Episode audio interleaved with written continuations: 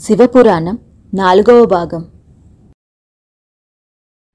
పరదేవతను గురించి తపస్సు చేసి ఆమె తన కుమార్తెగా పుట్టేటట్టు వరం పొందమని మేనకా హిమవంతులకు చెప్పి బ్రహ్మ విష్ణు మహేంద్రాదులు వింధ్యపర్వతానికి వెళ్ళి అక్కడ తపస్సు చేస్తున్న మహాదేవిని స్తోత్రం చేశారు.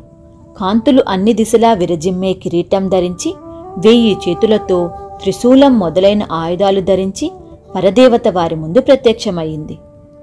అప్పుడు బ్రహ్మాదులు ఆమెతో తల్లి నువ్వు దక్షుడి కుమార్తెగా జన్మించి సతీ అనే పేరుతో శివుణ్ణి వివాహమాడి దక్షుడి మీద కోపంతో సతీ దేహాన్ని విడిచేశావు. సతీ వియోగంతో విరక్తుడై శివుడు తపస్సులో మునిగిపోయాడు.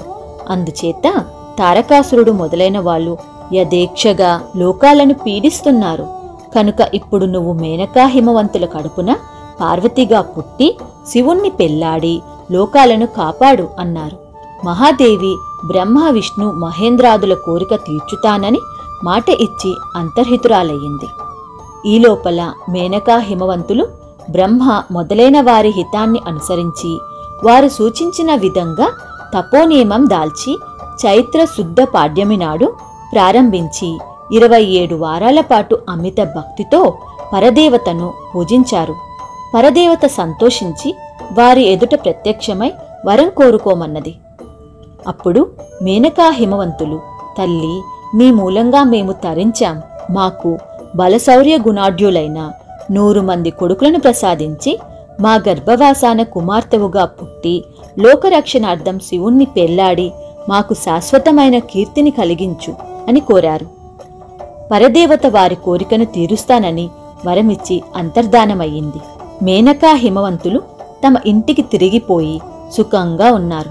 కాలక్రమాన మేనక గర్భవతి అయి ఐదు గ్రహాలు ఉచ్చలో ఉన్న సమయంలో మైనాకుడనే కొడుకును కన్నది.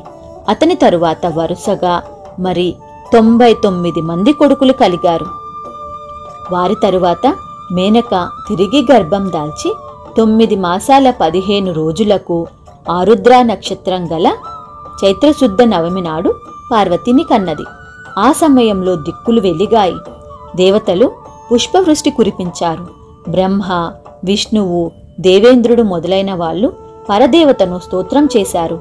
పార్వతి పుట్టటం నీలకాంతి గల శరీరఛాయతోనూ నాలుగు చేతులతోనూ లలాట నేత్రంతోనూ కాలిక ఆకారంతో పుట్టింది. అది చూసి మేనక ఆమెను మామూలు మానవ శిశువు రూపం ధరించమని ప్రార్థించింది. అప్పుడామె మామూలు శిశువుగా మారి ఏడవనారంభించింది. తనకు కుమార్తె కలిగిందన్న వార్త విని హిమవంతుడు పరమానందభరితుడై పురోహితులను బ్రాహ్మణులను వెంటబెట్టుకుని పురిటింటికి వచ్చి పచ్చకర్పూరపు దీపాలు వెలిగింపజేశారు. కస్తూరి జలం చల్లించి నృత్యగానాలు ఏర్పాటు చేసి బ్రాహ్మణుల చేత ఆశీర్వచనం చేయించి వారికి ధనము ధాన్యము బంగారు ఆభరణాలు పట్టు పీతాంబరాలు ఇచ్చి కొడుకులతోనూ కూతురుతోనూ సుఖంగా జీవించసాగాడు. పార్వతి క్రమంగా పెరిగి పెద్దదవుతున్నది. ఆమె చెలికత్తెలతో ఆడేది. మదించిన సింహాలను ఎక్కి కొండలన్నీ తిరిగేది. గుహలలోనూ ఇసుక తిన్నెల మీద దాగుడుమూతలాడేది తాను తల్లి అయినట్టు తన చెలికత్తులు పిల్లలు అయినట్టు వాళ్ళకు పళ్ళు పంచిపెట్టేది. బంతులతో ఆడేటప్పుడు ఒక బంతిని తన స్నేహితురాళ్ళకు చూపి ఇది బ్రహ్మాండం. దీన్ని నేను ఇలా ఆడిస్తాను అనేది. బొమ్మలతో ఆడేటప్పుడు వాటికి బ్రహ్మ విష్ణువు మహేశ్వరుడు అని పేరు పెట్టి నేను వీళ్ళను ఆడిస్తున్నాను అనేది. బొమ్మరిల్లు కడుతూ తాను బ్రహ్మనని దాన్ని కాపాడుతూ తాను విష్ణువునని దాన్ని కూలదోస్తూ తాను మహేశ్వరుడని అనేది. ఈ విధంగా పార్వతి బాల్యం వెళ్ళబుచ్చి విద్యాభ్యాసం ప్రారంభించింది. సకల విద్యలు నేర్చుకున్నది. ఆమె అస్తమానము పరమేశ్వర ధ్యానం చేస్తూ సామగానంతో స్థుతి చేస్తూ నిత్య సంతోషిగా కాలం గడిపేది. అలాంటి సమయంలో చెలికత్తెలు పార్వతి అని పిలిస్తే పలికేది కాదు. శివాని అని పిలిస్తే వెంటనే పలికేది. ఎప్పుడూ సింహాన్ని ఎక్కి తిరిగేది. అలా తిరిగేటప్పుడు ఒక్కోసారి ఆమె చేతిలో విల్లు బాణాలు శూలము మొదలైన ఆయుధాలు కనిపించేవి. ఆమె మరొక వాహనాన్ని ఎక్కటం కానీ ఇతర ఆయుధాలు ధరించటం కానీ ఎన్నడూ చేయలేదు. ఒక్కొక్కప్పుడు వీణ వాయిస్తూ ఆనందించేది విద్యాధరులను మించి పాడేది నృత్యం చేసేది శివుడి రూపం చిత్రించి తన చెలికత్తెలకు చూపేది. ఇలా ఉండగా ఒకనాడు నారద మహాముని హిమవంతుణ్ణి చూడవచ్చాడు.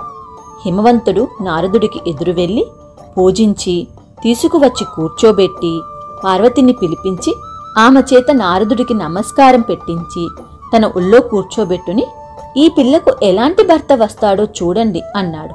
నారదుడు పార్వతీ చేతిలో గజ మత్స్య అంకుశ రథరేఖలు చూసి హిమవంత నీ కూతురి చేతిలో పరదేవత లక్షణాలు ఉన్నాయి. ఈమె మూలంగా నీకు గొప్ప కీర్తి వస్తుంది. లక్ష్మీ సరస్వతులతో సమానమైన గౌరవ పూజలు ఈమెకు జరుగుతాయి. ఈమెకు తగిన భర్త శివుడే. అందుచేత ఎలాంటి ఇతర ఆలోచనలు చెయ్యక ఈ పిల్లను శివుడికిచ్చి వివాహం చేసేయండి అన్నాడు. నారదుడు వెళ్ళిపోయాక హిమవంతుడు మేనకతో మనం శివుడికి భార్య కాగల కుమార్తెను ప్రసాదించమని పరదేవతను ప్రార్థించాం. దానికి నారదుడు ఇప్పుడు మనకు చెప్పిపోయిన దానికి సరిపోయింది అన్నాడు. మేనక సంతోషించి మన పార్వతికి పెళ్ళేడు వచ్చింది. అందుచేత ఇక ఆలస్యం లేకుండా పెళ్ళి ప్రయత్నం చేయండి అన్నది. శివుడు సతిపోయాక ఆమె శరీరాన్ని మూపున వేసుకొని ప్రపంచమంతా తిరుగుతూ గంగాసాగర సంగమం వద్ద కాళీఘట్టంలో నృత్యం చేస్తూ ఉండగా విష్ణువు తన మాయ చేత సతిని కాళీ రూపంలో అక్కడ స్థాపన చేయించి శివుడికి జ్ఞానం ఉపదేశించాడట. అప్పుడు శివుడు వైరాగ్యం పొంది విరాసనం వేసుకుని తపస్సులో లీనమైపోయాడు. అయితే శివుడు భక్తవస్తులుడు. తపస్సుతో ఆయనను సాధించవచ్చు. అందుచేత మనం పార్వతి చేత శివుణ్ణి గురించి తపస్సు చేయించుదాం అని హిమవంతుడు మేనకతో అన్నాడు. ఆ ప్రకారం ఆ తల్లిదండ్రులు పార్వతిని శివుణ్ణి గురించి పట్టుదలతో తపస్సు చేయ నియమించారు. తరువాత మేనకా హిమవంతులు పార్వతీ సమేతులై శివుడి తపస్సు చేసుకుంటున్న కైలాసానికి వెళ్ళారు ఆయన చుట్టూ గణాధిపతులు ఆయుధాలు ధరించి నిలిచి ఉన్నారు. కొందరు శివుడికి సపర్యలు చేస్తున్నారు. హిమవంతుడు శివుడి సమీపంలోకి వెళ్ళటానికి రుద్రగణాలు వాళ్ళు అనుమతించారు.